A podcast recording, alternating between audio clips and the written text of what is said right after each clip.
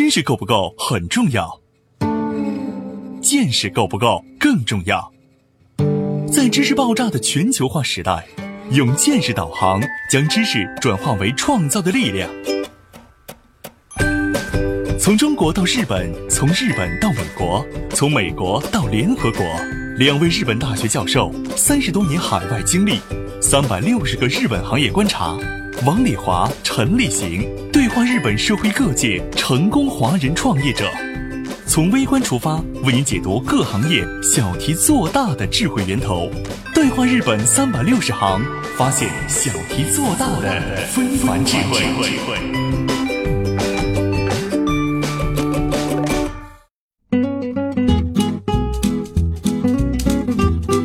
大家好，欢迎您收听今天的对话日本360行，发现小题做大的非凡智慧。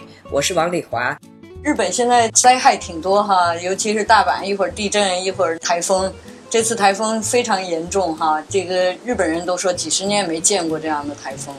我们家的房顶都被吹下去了，瓦都被吹下去了，挺严重的。然后上次地震呢又是大阪中心，对不对？你们都在是不是？嗯，所以今天呢，让我们几个学生，我的留学生，经历了日本的这些地震啊、台风的这些灾害，看看你们有什么感受哈。因为很多留学生的家里头都担心死了，给你们联系哈，甚至有的学生家长就说想让孩子回去，是不是这样的情况？你们既然都经历了这些，也可以跟大家聊一聊，看看你们在日本遇到灾害的时候你们的感受，还有一些你们看到的哈，日本人是怎么样感受的。日本大阪最近经历了严重的地震和台风灾害。从这次中国留学生的灾害经历来看，日本人面对灾害时怎么做？中国人在日本如果遇到大的自然灾害时该怎么办？应该如何自救？为什么说马上回国是最坏的选择？欢迎收听对话日本360行，本期话题：从日本大阪最近遭遇的地震、台风灾害，看日本人如何防灾。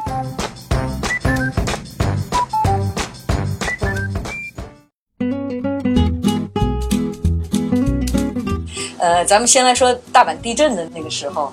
大阪地震的时候，你们都住在几楼？你住在几楼？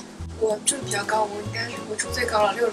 6楼啊，就是一般的那种公寓楼是吧？嗯，还有住的高一些的吗？我一般都2楼。2楼啊，感觉的大不大？6楼感觉很大。是什么样的感觉？我看好像你在微信里发的，吓死你了，是不是？我早上被摇醒了嘛，然后6楼就是晃得挺严重的，还好我是刚搬进来嘛，没有什么家具啊，所以没有什么东西倒。其实当时应该是挺厉害的，我家也是什么花瓶啊、什么相框啊，全都掉下来摔碎了。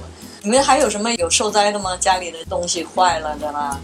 我就是看到我电视摇比较厉害，我赶紧拿胶带去粘住把它们。啊，你还跑到那个跟前去了？对，其实这就是防灾很忌讳的一件事儿。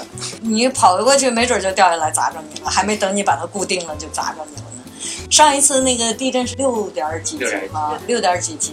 大阪的那个也有一些房子有倒的哈，主要是那种房顶特别重的，像我们家房顶就比较重，是用那种瓦的嘛，比较重的那种瓦。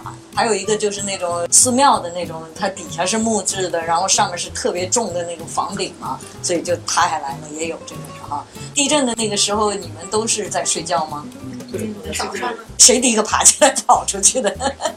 有没有爬起来就跑出去？我没有出去的，没出去的哈。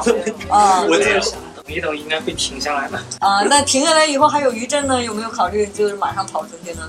没有啊，实际上马路上也看到了，没什么人跑出去。主要是因为看了一眼，发现外边人都挺镇定的，然后也就没上去。因为在日本这边，想来的时间长点的地震就次数比较多。其实大阪还算少的，那东京3天5头的这个地震呢，更那什么了。我们好像就没把地震当个特别怎么样的事儿哈。那个我那天也是躺在那儿呢，一地震了坐起来了。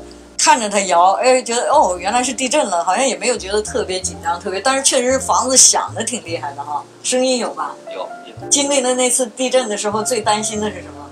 就是吓坏了，对，或就是要不要出去避难啊什么的，然后发现自己好像什么都不懂，也不知道最近的离得最近的避难所在哪儿啊？就是这个也是一个日本的特点哈，所有的住的地区它都有一个在外面的广告牌写的我们这个地区的避难在什么地方，通常都是在小学啊或者中学哈。首先第一个呢，其实日本的地震的时候是不期待大家全跑出去的，其实跑出去危险更大，什么地方掉下来什么东西。这次地震死了3个人，其中2个人都是因为那个外墙倒下来，就是这个院墙是用那个 block 就是砖砌的那种哈。一般的房子它实际上构造都是有连接的这个节点嘛，它即使倒也不会这样夸嚓一下倒下来。像中国以前76年的时候唐山大地震死了那么多人，就是因为砖房特别多，它倒是这种竖着倒下来的，包括汶川地震也是这样，就倒成一摊了哈。在日本很少看到这种倒成一摊的建筑物，它要就哪怕神户大地震的时候也没那样倒，房子这样倒一点一点弯。实际上地震就不会是一次地震整个房子就塌到没形了，这种的很少哈。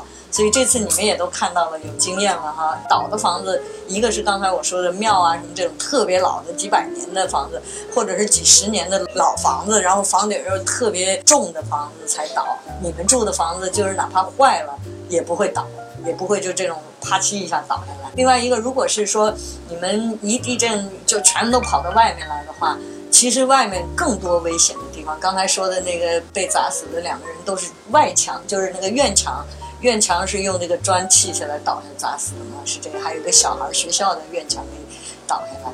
另外一个院墙呢，因为不是那么严格的去测定它是不是符合建筑基准啊，所以那个因为这次地震的墙倒了，结果全部京都所有的学校都去检查院墙，全部都重新加固。就是每一次只要有了地震或者有了什么灾害，它肯定是政府就会出一些新的方针政策，要求改善这次地震的损害的地方，就是他们很会学习。那么经过这么多年的经历，总有地震，所以实际上日本的对地震的就是防护的比别的国家要重视。你比如说这次台风，这么大的台风是头一次，又出了这么多问题，肯定马上就又要出新的政策，哪些东西要怎么样。不光是政策，包括一些比如说公司那瓦的那个被吹飞了的那些固定的那些东西，它肯定又马上要开发新的东西去能够抗拒这么大的台风。这次的台风真的很厉害哈。你们家里什么情况？停电啊！你们这边都停电了？停电了啊！从早上应该是9点多钟没到10点的时候，然后一直到晚上11点半啊。那恢复的还挺快的，当天就恢复了。我们住这边就是从那个伊丁木往西去，那边是停电的，然后我们东边就隔了一个自动贩卖机，那边全来电了。那就是不是一片，不是一个管区哈。对对，那还行，1天多就来电了哈。当时商店什么情况？你们有没有去？我们都不开门了，在车站那我们俩人出去了。怎么呢？就是在台风小了一点点的时候，我们俩出去了一趟。然后车站边上的 Family Mart 是开着的。然后车站的卷帘门都没有开，应该是早上就没有开门。一棵树是吹折了，直接吹到咱们那个喜能波干法的那个凯瑟斯的那块儿去了。啊，真的啊？车站？对对对，车站。然后公交车牌全倒了，那个天塞改追生会的那个医院对面有一个小工厂，那个卷帘门给全吹折了。所以你们还挺有幸的，几十年没见到过的，让你们来这儿1年2年就都见着了。台风那天电视里是说让你们怎么注意的吗？比如说预报，前几天的预报，预报是有了，手机上。当时就是不管是地震还是雷阵雨，都包括我们这儿突然有一片雷阵雨下雨，那全员的手机呱就警报了，都有啊。那你们采取什么措施了吗？也没办法啊，不知道该干什么。所以其实第一重要的，我刚才说了，就不管地震啊、台风啊这些灾难哈，房子一下倒的这种情况很少。其实第一重要的就是你们把家具啊，就像你说电视要掉下来，一定要把它先固定好。像我们的家具那上面都戳的东西，其实我这儿挺危险的啊，书架要倒下来，好多以前地震死的人都是家具倒下来，尤其书那么重。所以你们以后回去呢，第一个把你们的家里的东西别放太高，都摆好，这样子的话即使倒也不会砸到你。第二个就是你像你说的，马上先看电视要倒下，先去扶电视，这种事儿不要干了。其实要我们的留学生在这儿，因为没有经验，没有那么多精力，所以呢就不知道该怎么处理，要么往外跑，往外跑呢可能电线杆子上什么东西掉下来了，墙砖掉下来了，都会砸着人，其实比在家里还要危险。家里的危险是你们自己造成的，家具没放好或者什么东西放太高了，这是你们造成的，你们马上回去把它改一改。另外一个就比如说第一次地震以后，基本上后面都有余震嘛哈，它也都会预报的，所以那个时候也是要注意的，就是不要倒东西，走路的时候不要靠着墙太近啦，房子太近的地方，尽量走空旷的地方。刚才也是说，就是说日本的每一个地区都是有这个避难所，避难所如果真的这个地方停电的时间长的话，他那个会来送水啊，送什么东西啊，也都是送到避难所。所谓避难所就是说的小学中学这种大操场，或者他们的体育馆。日本的小学中学的体育馆是特别牢固，它不是按照一般的住房的这个防震的级别做的，所以它才能做避难所。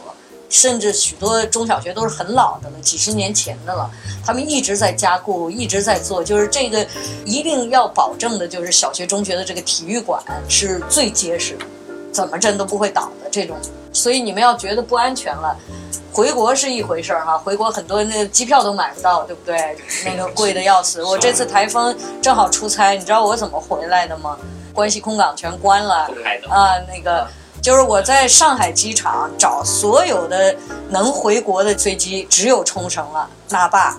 我一早去机场就一直在查，然后最后查到只有那霸还有一个座位，然后我就买了那霸的飞机票，中午坐的飞机，下午到那霸，然后傍晚的飞机再转到鹿儿岛，再从鹿儿岛住了一晚上，因为已经到鹿儿岛已经没有新干线了，晚上了，然后呢再从鹿儿岛第二天一早坐新干线回来，折腾死了。所以到时候说我第一志愿就是想先回国，这个首先是不大现实的。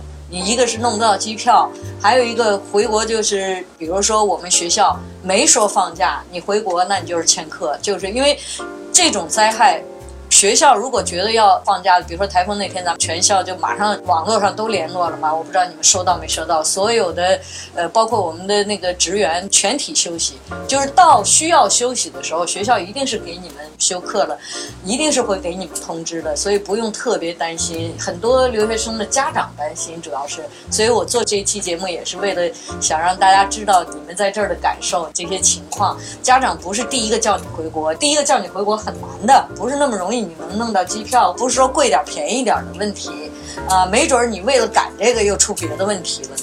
所以呢，还不如安安定定的在家里，就是别把东西砸下来啊，什么该这个家里怎么安排的这些事儿。然后另外一个，现在我们联络也都方便嘛哈，各种各样的联络方式，咱们中国留学生还有微信更方便哈。所以这些事情做好了，跟大家联系的这些情报啊、信息啊，都收集一些，就是看有没有问题。还有一个，我们学校也是要求，其他学校肯定也是一样，要求所有的只要是灾害后马上联系，就是说报平安这种的。所以现在不管是 Facebook 啊还是什么，都有一个先报平安，我现在平安的这个哈。所以呢，将来你们要是有什么问题，有什么这种碰到灾害的事儿，第一个微信联系我，告诉我一下你们那个都安好哈，现在的情况，我们随时联系，好不好？稍事休息，马上回来。对话日本360行，发现小题做大的非凡智慧。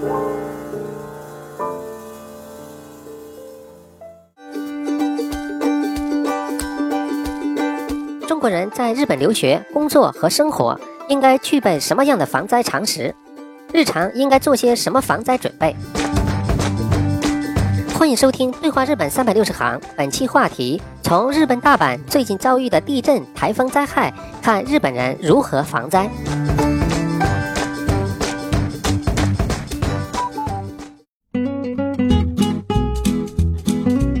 然后你们地震后便利店开门的东西是不是也都抢没了？对，吃的东西都没了哈。其实要便当全啊，对啊，所以其实他也不是抢没了，他是后面进不来了哈。还有地震那时候，超市里的水全没了。对，地震的时候饮用水啊，所以这也是一个你们需要准备的，就是家里呢放几瓶那种先买好的放在家里啊，水啊，我们学校每个老师都发的这些东西，都是你看6年的保存水，那水可以保存6年的。还有那个临时的那个吃的东西哈，你们也都自己都准备一下。咱们其实研究室也应该放一点哈，看看下次大家凑点钱买点东西放在这儿，万一是在研究室里正好那个什么。实际上在组织来说哈，就是说日本的这些组织，我刚才说了，如果是学校一旦认为全都要休奖，学校也一定会派几个人，就是谁担当什么，都现在都是定好的，每个人担当什么，比如学校有多大的灾害，还有没有学生在研究室，一定有人来查的。所以呢，这些东西都可以安心，主要是你们自己提高警惕，自己觉得什么东西会倒下来，家里安排好。研究室也一样，我们到时候这个学期也好好 check 一下研究室这些东西有没有容易倒的、容易塌的东西哈，高的地方的放的东西都把它固定一下，好不好？其实这个是日本许多学校都会有这样的安排，所以不用特别担心。主要你们家长太担心，另外一个他肯定是电视里报都是报的灾害最重的地方啊，或者什么，有的时候我们这儿都没看见什么，别的地方就已经报了，好像恨不得大阪全没了那种感觉，是不是？所以你们也要让家里安心。我们留学生就是这种，就是说自己先要有这种好的心态，就是真正碰到灾难了，自己怎么静下心来，好啊，冷静，要冷静，千万不要这个一下子太浮躁哈，就是。反而更容易出问题。回去都去确认你们的避难场所在哪里，下次出去的哪条路走最方便，都去确认一下。其实这个问题很重要啊。然后万一有什么事儿，比如说像你刚才说的，这些店里的便当都没了，它是新的东西进不来，但是一旦车能通了，它肯定第一个都是进这些东西。还有一个，如果你是在避难所，政府会想办法拿东西过来，哪怕最后他派直升机来给你们好东西都有可能的，所以呢，就是不用特别担心说灾害会不会那个什么哈。那个灾害这种事儿确实是说不清的哈，很难说它什么时候来。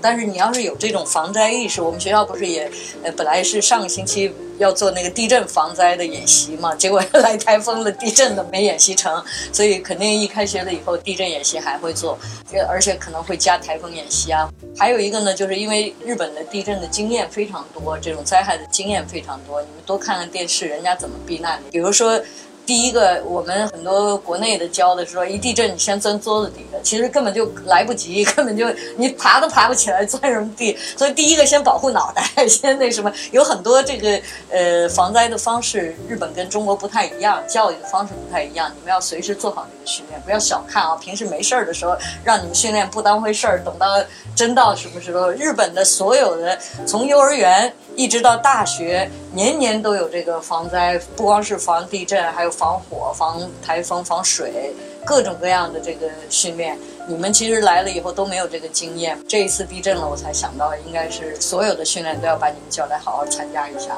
对你们自己有好处。不光是在这儿了，将来是经验的话，到别的地方碰到灾害也会有自救啊，或者是自己应该怎么想、怎么去判断往哪儿去，不要瞎跑。留学生都是吓坏了就瞎跑，越容易出事情。其实每次地震、台风这个出了大问题的地方，都是因为没有经验才会出问题。只要有经验了，经验越多，不光是你们自救啊、自己保护自己的这种能力强了，而且整个日本他们只要碰到一回问题，所有这些专家都会来调查，都会看什么东西出了什么样的问题，应该以后怎么改善，所以肯定是越来越好。说说你们的心态，刚地震完的时候你是什么心态？有没有什么就是谣言这种？有，都说什么了？本来我就已经很害怕了，因为我当时就吓唬你，本来就已经很害怕了。我在6楼嘛，晃得很厉害，早上在床上弹，然后我当时还大脑放空了5秒，心想我这一身出去会不会有点不雅，然后我就没有跑出去，一直坐着。然后蔡明友在群里说什么啊，余震要什么7级，超过7级什么之类的，然后我就很害怕，买了各种什么吃的。这种玩笑不能瞎开的哦。赛滚他在这儿有经验，所以他就使劲吓唬你了。我以为是真的呢，我想的是什么拍了电视的截图。然后啊，我就给我想，怎么办、啊？这留学留的回去吧。现在呢，已经没问题了。现在好像没啥，之前余震啥的挺小的，就坐床上发呆。杨希有过几次经验？这么大的是头一次。小的有过几次？小的得5、6次了吧，我觉得不多也不少。有害怕吗？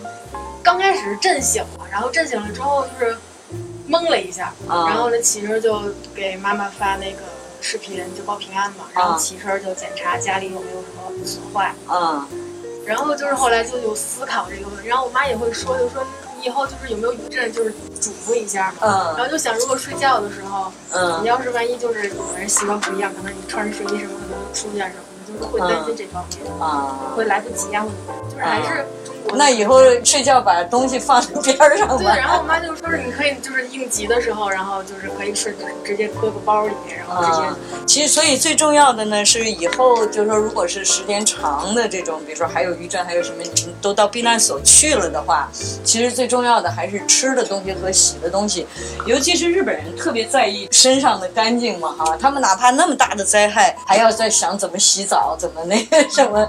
但是呢，日本的政府通常一有灾害，立刻连那个就是总理府都会做这个灾害应急室嘛，嗯，所以他们的应急措施还是严格的哈。天灾嘛，谁也没办法预测，主要是心态问题。所以我今天跟你们聊呢，我也希望你们呢心态稍微放松一些，然后要注意哪些东西，不要慌乱，一慌乱就可能都不知道该怎么处理了，是不是？胜哥呢，你有没有回去？那个就是跟家里怎么样？其实还好，那天我睡觉地震，然后是蛮大的，然后给震醒了。嗯，震醒了我就打开手机翻了一下朋友圈，然后发现大家都平安，我就去睡了。这个还是男孩子比较心大啊。第一时间看到大家都在发朋友圈，我感觉好像没什么事，我就去睡了。啊，佑果呢？你当时在不在？我当时在，我当时是直接跳起来了。我是早上睡得好好的，然后突然就是感觉。动了一下，然后我整个人就是条件反射跳起来了，然后就直接就在墙角，因为之前是看过就是地震那个比赛，嗯，躲在墙角的话，它塌下来的话，它会形成一个三角面的一个支撑，然后我就直接躲墙角了。啊，也学过一些东西是吧？就之前也有看过一方面报道，然后躲上等那个停了以后，我穿了衣服，我在想要不要去避难所避难，然后我去下楼了，然后看到。超市那个员工全部在外面就有说有笑了，然后我说也没那么事，然后没那么大事是吧？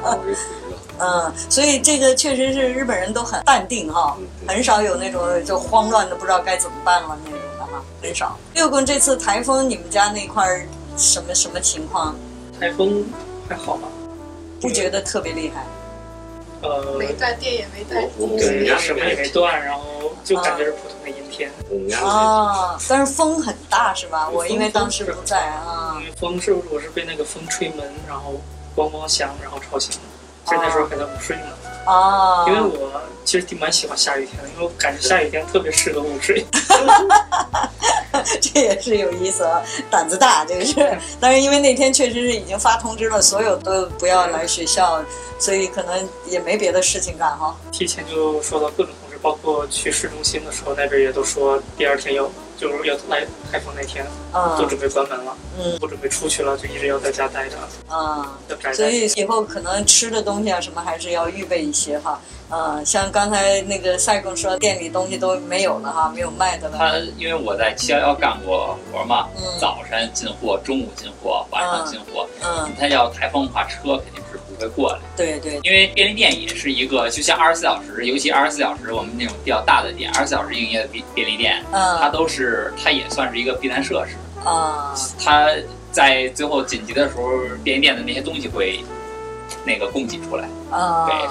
它也有一部分这个就是保存的东西哈，有的，所以你们也都去买一点这种能保存的东西，就放在家里。这也是还有一个就是临时出门的时候最好马上能跑，雨靴和运动鞋这种就是马上能跑的这种，万一需要跑的话哈，就是别乱跑。那个耀哥，你们家担心了没有？是都不知道了，后来我每天还是先联系他们，他们才知道。家里心够大的，不过男孩子放在外面也放心哈，那女孩子呢？你们家应该着急了吧？没有，也没着急，也是什么都不知道，然后一直到晚上7点钟看新闻联播，哎，你们那边地震了啊，才给你联系啊。所以有什么事儿还是要跟家里赶紧报个平安哈。一般情况下都没事儿，所以我们以后这个联系要紧密一些，好吧？我们自己研究室也要稍微那什么。这么多留学生，尤其是你们都没有经验，来的时间不是太长的话哈，就是更担心了，尤其是家里哈。今天就是听听你们的经验，以后我们研究室也大家都相互多联系。那今天谢谢你们，主要是这一期节目是想给国内的很多家长啊，或者是将来想要留学来的这些人，让他们放一下心。其实你看你们这么多留学生，这2次这么大的灾害一点问题都没有，没有一个人划伤一下什么有任何问题哈。今天就到这儿，谢谢你们啊，再见。好了，感谢你收听今天的对话日本360行，我们下期再会。对话360行官方微信公众号已经开通，如果您有想要了解日本的相关话题，可以通过微信公众号给我们留言，微信搜索对话360行，是阿拉伯数字的360。关注对话360行微信公众号，收听我们节目的更多精彩内容。感谢您的支持。